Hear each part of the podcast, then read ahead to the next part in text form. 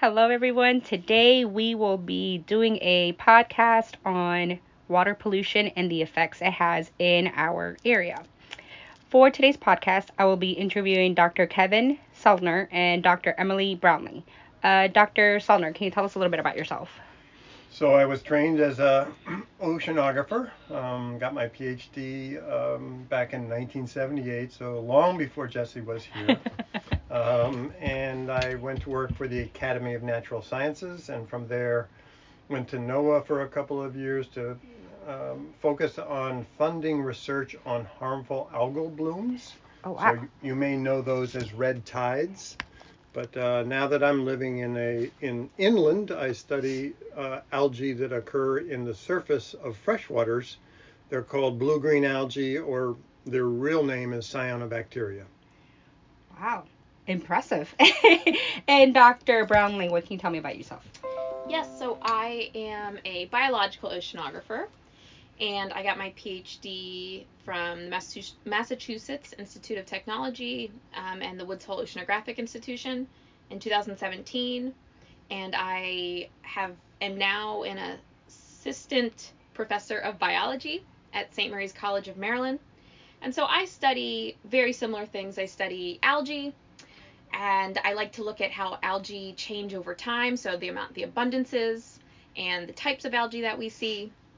And I also like to study those algae that act also like animals. So they're kind of like Venus flytraps of water. Oh, so they can be awesome. Plants and animals.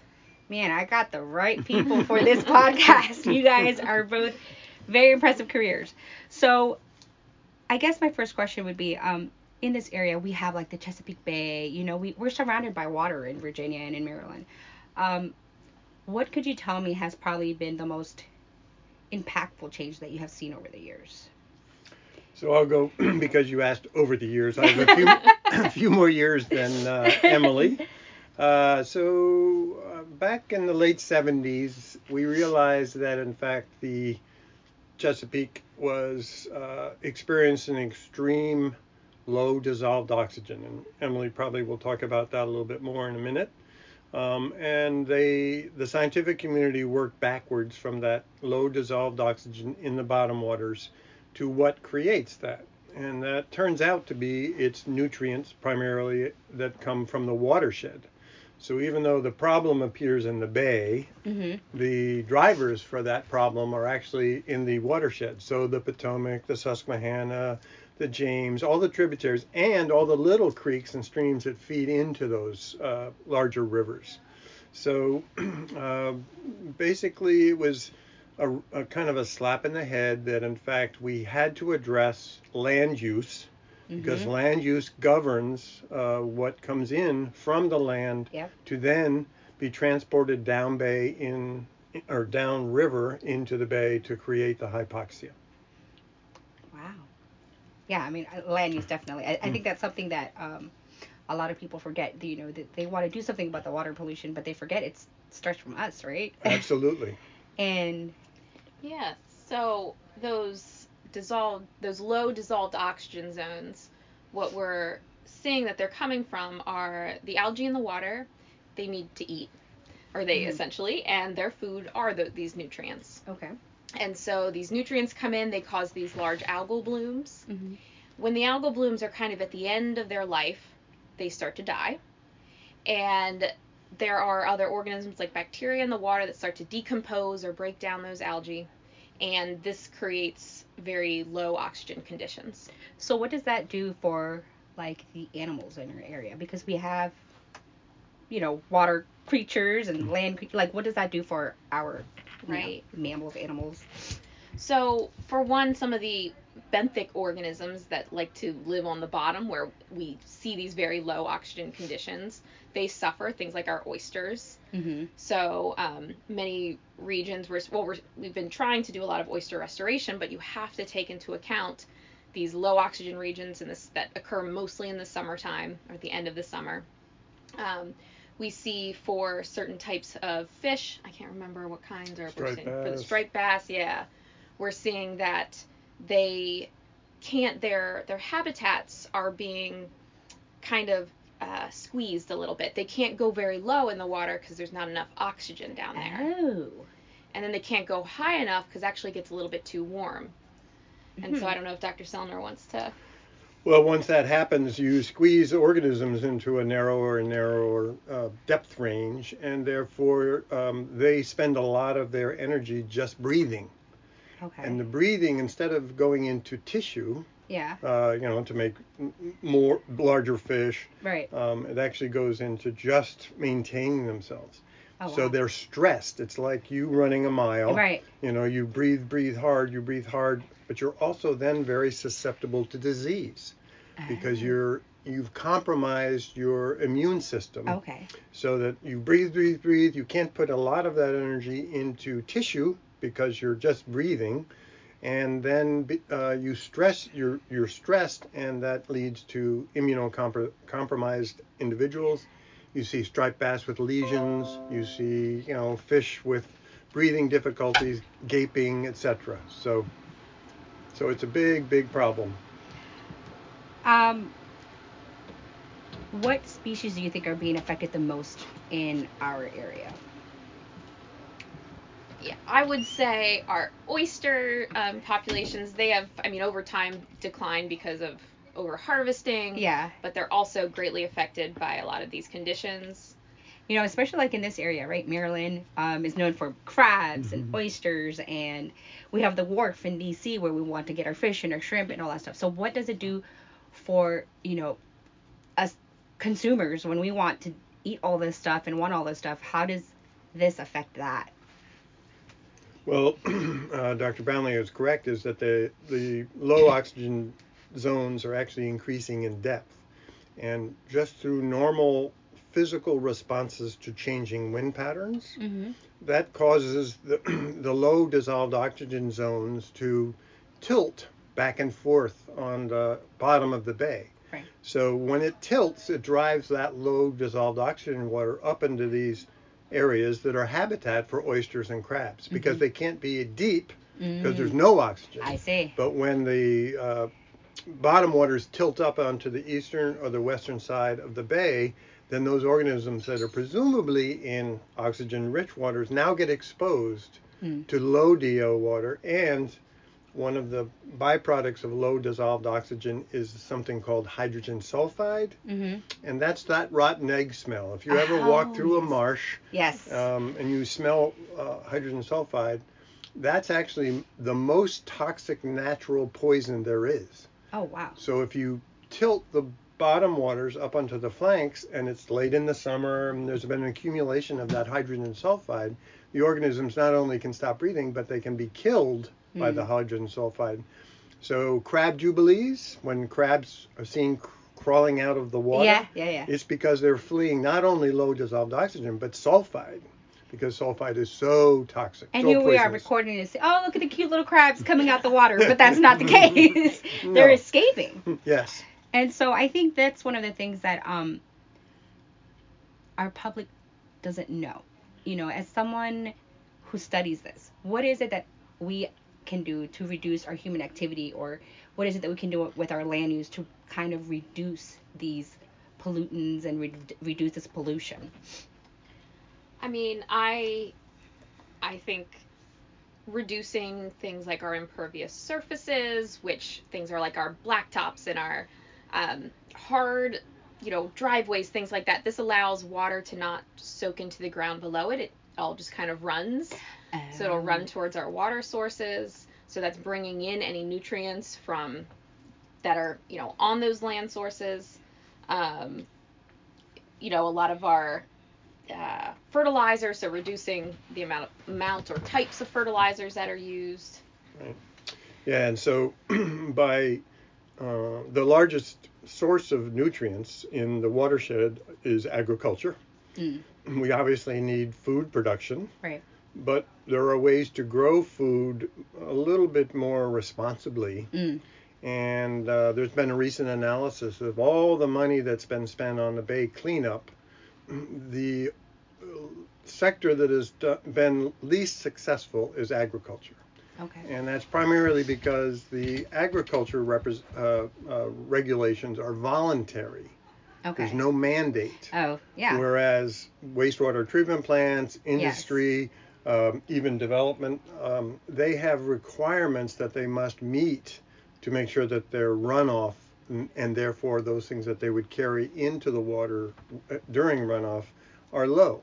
Mm. But agriculture is, we ask you to do it. We don't, you don't tell have, you right, to do it. Right. So, and I'm sure if we have to use these, it, you know, the better ways to do it, it's going to be more expensive and more time consuming, right? Is that why they don't do it, or? It is a little bit more expensive, but for example, in Maryland, they get one hundred percent of any best management practice they put on the land is given to them by the state. Oh. So they have incentives, yeah. Yeah. So financially, they're not in any difficulty. The yeah. the the issue might be, and some farmers claim that if I have to give up, say, a half an acre along a stream to put a riparian up, I'm sorry, a forest buffer in, mm-hmm. that takes away a half acre of production for me. And so, uh, you know, but it, that's a false argument. Yeah, it is. You, yeah, because in the long run, it's sustainability, you know, for this agri- for this agriculture, because in the long term, yeah. you're, we're protecting our planet. Because yeah. one of the things we're seeing is there's so much water pollution, so much pollution, just general pollution, right. you know, our children, you know, in the future are going to have nothing. We're going to turn into like that movie from WALL-E where we're all going to have to go to outer space while they clean Earth down here. Yeah, and the forest actually acts to trap, uh, slow down the water so it can do what uh, Doctor Brownlee just said. The water and its nutrients can then percolate down into mm. the root zone yeah. and be taken up by the trees. Or if it's close enough to the farmland, it can actually be go back into the crops. Right. So it's a it's a win-win. Right. Um, you know, they're getting money. The farmers are getting money to do it. Fair. At no cost to them. And they're maintaining some productivity by trapping those nutrients yeah. on their land. Which I think so. is great. I think that's one of the theories that we study is that if in order for us to have um, safer practices and in order for us to protect the planet, it has to be enforced by our government. There has to be laws to protect it. There has to be laws that say this is what you have to do because this is safer, mm-hmm. and this is going to be, you know, in the long run, better off for whatever you're doing. Um, in your opinion, what do you guys think about the public? Do you think they care? Mm-hmm. Do you think people care now more days, or do you think people are like, I'm not doing that because that's too much work? I I would say so because I teach the younger generation. Yes. I can speak more of what I'm seeing from the younger generation, mm-hmm. is that I am seeing a uh, kind of a, a call to action and trying to be more aware okay. of what's going on, but at the same time unsure of how to proceed forward. What's the best thing that they can do to help to protect our environment?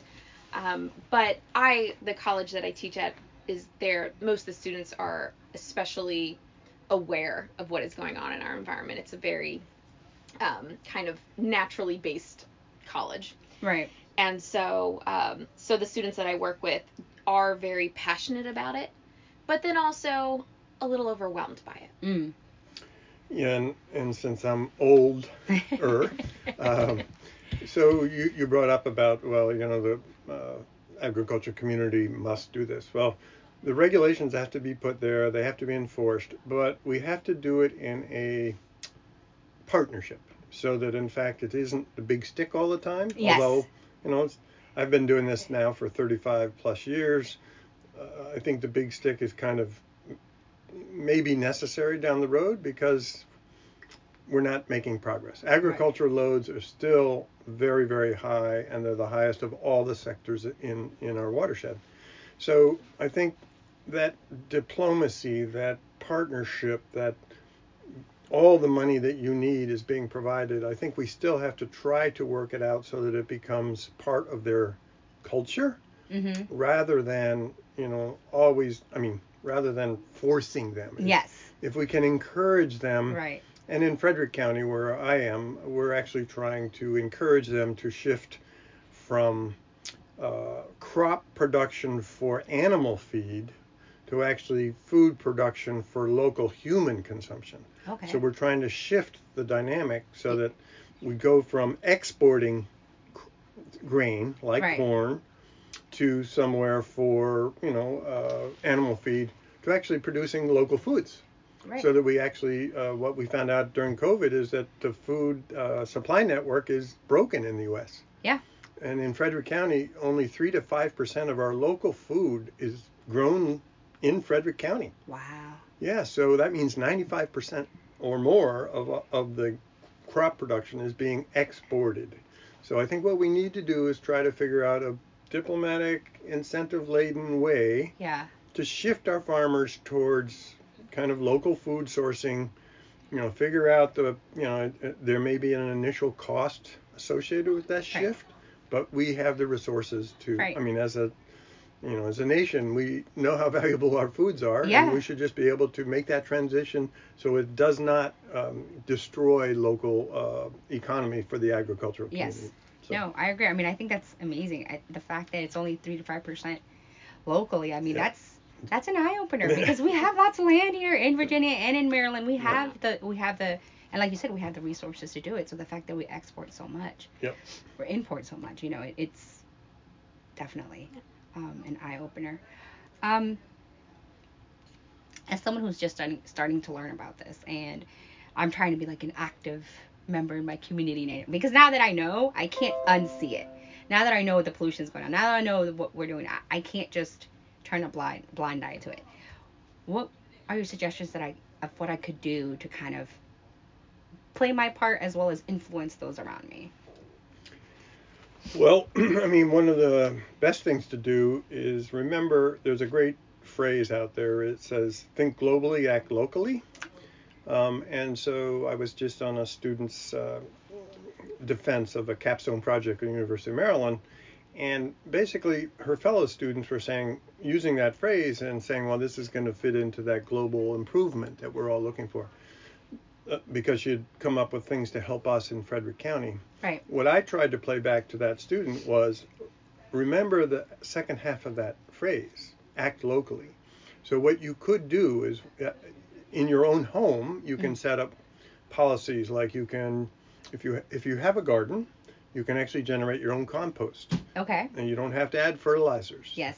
Uh, you do not need to fertilize a lawn. We have to move away from turf yes to essentially more um, it can be still be grasses, but there are grasses that are deep root uh, systems mm-hmm. by planting plants like deep-rooted grasses, turf, or natives. The root structure of those is very deep, and what that does is it stimulates the local soil bacteria and, and protozoa. And that acts to actually decompose the breakdown of the plants themselves. So okay. when the fall comes, you know, and yeah. the, or the leaves are falling on the ground, or you mow your lawn at four inches of height, not at one. um, we need to tell that to the H O A. the so, uh, the I'll get bring that up again. Oh, yeah. Uh, but um, when that happens, when that organic matter from the plants falls on the ground, if the soil is healthy with deep-rooted plants and natives, then they can uh, decompose, just like uh, Doctor Brownlee was talking about for the bottom of the bay. Those bacteria and protozoa can decompose that organic matter to produce the nutrient, recycle the nutrients yeah. from the organic matter back to the plants. That's amazing. Yeah, and so, it doesn't take that much from us to just no. plant this grass or these, you know, that's right. native roots and things like that. Okay. It's not that much. That's uh-huh. right. And on the H O A issue, mm. H O As, used, at least in Maryland, used to be able to tell you what you could grow and not grow. Right. There's a law in Maryland that's just been passed that H O As can no longer mandate grass. Good. Turf. yeah. So, in fact, no H O A should now be able to say, oh, your your lawn is not green enough with, you know, fescue grass or whatever right. it is. The homeowner has the uh, ability now to pick and choose what they want to grow. So, Good. you know, and hopefully that will lead to kind of a transition uh-huh. uh, across not only an individual H O A and their residences, but all of our communities. So, in fact, we start moving towards plants that are responsible for increasing soil organic matter. Yeah. And, and again, short grass doesn't do it. Yes. Tall grass or native plants, leaves, all contribute to the soil uh, regeneration that yeah. provides the nutrients. And I think that's the key word. I think that's one of the things that I've seen a lot while I'm studying, you know, this class and getting into environmental ethics is regeneration. We do not allow our planet to regenerate. Right. We take so much from it and then don't give it a chance to give back, to grow back. So I think that's amazing. And so th- was this law in response to I think it was probably, I don't know the origins, although mm-hmm. we've been pushing through various organizations, mm-hmm. and I can't say I've been pushing there, but a lot of organizations have taken data that we and others have collected to come up with this yeah. uh, law, this law that was passed. But the, it's a recognition that, in fact, um, being Western, westernized, uh-huh. uh, the you know, I want to have my lawn keep up with the Joneses. Right. That's a false narrative. Yes. We yes. should not be thinking that. We should be thinking, okay, what would make it easiest for me and my property to be a productive, self-sustaining yes. unit on its own? And that, as a local homeowner or renter, if you are yeah. in that situation, but you're you know, maintaining your own grass or your gardens, you can make sure that that occurs with minimal addition of fertilizer or anything like yeah. that. So act locally. H O As can't control what you do, at least in Maryland. I don't know about Virginia, yeah. but so those are options. No, I think that's, I think those are very good. Those are very feasible. Like we, I can do that. I can plant grass, or I can do plants, or I can do, you know, just find out what's native to my mm-hmm. area and do that. I think that's something that we can do. I think a lot of times people hear about this and they get so overwhelmed and they're like, I don't know where to start. I don't know. Forget it. I'm just not going to do anything. Right. But that's not the right way. Right. So I think small things like that, I mean, make a huge difference. Like you said, mm-hmm. it allows it to regenerate, to mm-hmm. help out the water pollution. You know, yeah. I mean, that's amazing. Yeah. Um, man, you guys got some really good info. Stuff I never this really knew. Yeah. yeah, this is amazing. Um, is there anything I haven't asked that you guys would like to share? Okay, for me, a few things, because we've only talked about the bay. Mm-hmm. The whole watershed has problems. Okay, now explain to me, what is a watershed? Okay, so think of the bay as an estuary, so okay. salty. Okay. The water that comes into it is fresh. Okay. No, well, low, low salt content, low, okay. low ions. Okay.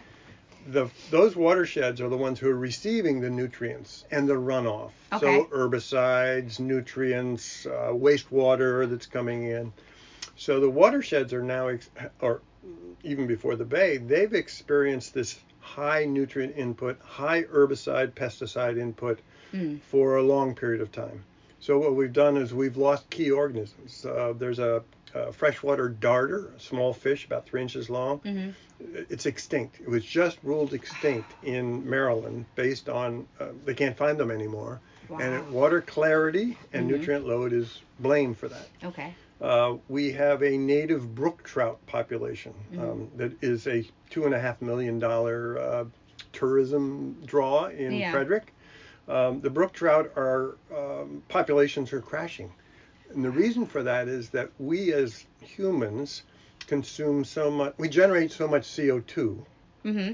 The C O two goes and creates uh, this blanket around the Earth that intensifies heating. Okay. Uh, that heating increases the temperature of our streams and our creeks and the bay, mm-hmm. leading to that squeeze that we were talking about before for the yeah. bay. But for streams, for for brook trout, it's now they need cold, clear water. And now it's warm, wow. turbid. Well, it still can be clear, but it's warm. Yeah. So their habitat now is very gradually but abruptly declining. Wow. So we may lose brook trout as a native trout. We may lose other fishes for the same reasons. Yeah. Those fishes actually carry, they're the hosts for freshwater bivalves, um, like oysters, but they're clam-like yeah. and mussel-like. And they're in the uh, fresh waters all around our watershed. So all the fresh uh, waters that are mm-hmm. coming into the bay and its tributaries, they're crashing. And they're crashing because, one, dams have prevented the fish mm-hmm. hosts from coming up, so yeah. that the the larvae, I'm sorry, the, uh, yeah, it must be larvae, can attach to the fish to go up into the fresh waters. And so who produces dams? We do, right? Yep. Humans, yep. yep. And we're also warming the, the, the waters up above, so the fish mm-hmm. have that problem. So the dams, uh, the warmer temperatures, and those nutrients are all limiting the uh, increased numbers of these freshwater bivalves. And they're very important because they maintain water clarity right. in the freshwater areas. Yeah. So if we lose the freshwater bivalves, right. it's like losing the oysters in the Chesapeake. Oh, wow. You know, so the clarity's got to jump up because the filter feeders, yeah. the, the freshwater yeah. bivalves now are very, very low. Yeah. So those are you know, the brook trout, um, the freshwater bivalves are two big ones. The darter, this little fish that we've just yeah. gone extinct because of human activities. So those are the things in the, the freshwater area is not immune for the same right. reasons that the bay is having its problems. So it's a very sensitive ecosystem. You affect what something as small as one little fish, mm-hmm. and you don't realize how much it affects everything. Yeah. And yeah, I we, think that's, that's some yeah. of the things we fail to see. Yeah, we didn't even talk about the food web, but that yeah, you know, but losing the oysters, losing the yeah. freshwater bivalves, losing that little fish. Yeah. Is there another fish that's going to do function what, right. what it did? Right. We don't know that. Oh. So the other one is, this was one that your your group should look at, um, microplastics. Yeah. What is That's, microplastics? Okay, when you use plastic uh, stuff, mm-hmm. like uh, bags from the grocery mm. store, or wait, uh, your drink, you know, your water, your water bottled water, water yeah. uh, those break down. Mm-hmm. Most people throw them away. They yeah. don't recycle them. Yep. So those break down into very, very, very small particles, like micrometer in size, mm-hmm. um, ten to the minus six meters. Um, and those very small particles accumulate organic matter. Okay. So they act like a sponge. Okay, okay. And they can actually um, take that, and because of the high surface area of uh-huh. a very small particle, they are ingested by oysters and other animals that oh, live no. on the bottom, and their fecundity, their reproductive capacity goes down. Oh, no. Because there's all the junk in their bellies. Right. And you can go on the web, actually, look at birds yeah. that have, you know, if you open their gut, or turtles that are just co- uh, yeah. loaded with microplastics. Yeah. So microplastics is the new huge problem area that's coming. So. Yeah, and, and that's definitely something our generation struggles with, because we like convenience. We yeah. like to go, right? Yep. To go containers, water on the go, food on the go, food on the go. I mean, everything. Even if you buy an apple sometimes, it's covered in plastic shrink wrap. I mean, yeah. like, every... Yeah, yeah, I can see that being a major issue. Yeah. With something so just that, use reusable uh, containers. containers. Yeah. You know, so when you get water, yeah. refill your bottle. Yeah, yeah, yeah. yeah. so. That's one of the things that I did at the very beginning of this class is um, we had to do an experiment of, you know, giving up something um, in order to, to kind of, like, get a feel for it. So I gave up, like, the use of plastic. Ah. Oh my gosh. Yeah. There's plastic in everything. Yep. Um, and I, you know, I invested in like glassware, you know, glass Tupperware and reusable cups and reusable straws and, mm-hmm. you know, and I would, you know, I told myself for the sake of the project, I wouldn't use plastic for like three days. Holy cow. I had to restart that project three times because I didn't even realize it, and I had grabbed a plastic spoon, or I had grabbed, you know, something, even like Q-tips, even your makeup products. I mean, all of it. All of it has plastic yeah. in it, and we don't realize it, and we consume of it so much yeah. daily. Yeah, fortunately, I've cut down on my cosmetic use. Oh, that's good. Yeah. yeah, and the one thing we didn't talk about is, you know, mm-hmm. in the past, we've always talked about pollutants being um, things that are produced by industry. You know, we didn't yeah. think of nutrients as pollutants, but they are huge, and the reasons yeah. for the bay having the problems. But there are things called polyaromatic hydrocarbons that okay. are basically...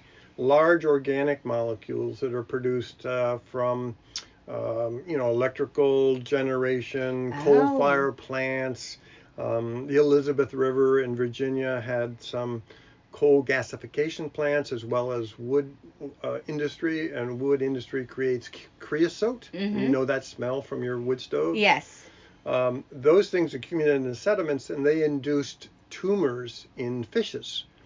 And so the fish, and they would uh, cause embryos to abort or be deformed. Oh, no. So here's P A Hs, which we've always regarded up until about thirty years ago uh-huh. as something as a necessity. But the, these these hydrocarbons cause so much uh, or induce so much damage that we're trying to shift away from their use.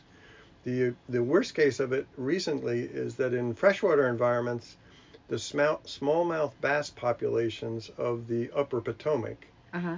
are, have been enriched so much with those P A Hs and endocrine-disrupting compounds. So Say that think, of that as, think of that as birth control pills uh, or, okay. or um, byproducts from uh, hand soaps, okay. et cetera. When those compounds go into the water, they induce intersex in fish. And that means males now have oocytes. They're act, they have female reproductive oh, organs. Gosh. So there's it they shuts, can't reproduce. That's right. And so we have uh, populations of smallmouth bass now that are basically, in some parts of the upper Potomac, eighty percent have intersex. Oh, so my goodness. That, you know, we don't know the overall population problems yet yeah. from that. But if they are truly non-reproductive, it's a major threat to uh, that that fish, and that's a key, keystone species in food transfer yeah. in the watershed. So here's a case where P A Hs are normal byproducts of kind of our higher class living, you mm-hmm. know, right. as Westerners. Yeah. These things are accumulating sediments and causing huge problems, and it's only going to get worse. Oh my God! So, anyway. Wow, I had no idea. Yeah. I mean, so and this, this is the type of information that we need to, I think, we need to discuss more and get out there because um, we have to think about this. You know, this is the planet that we're going to give to our children and to our grandchildren.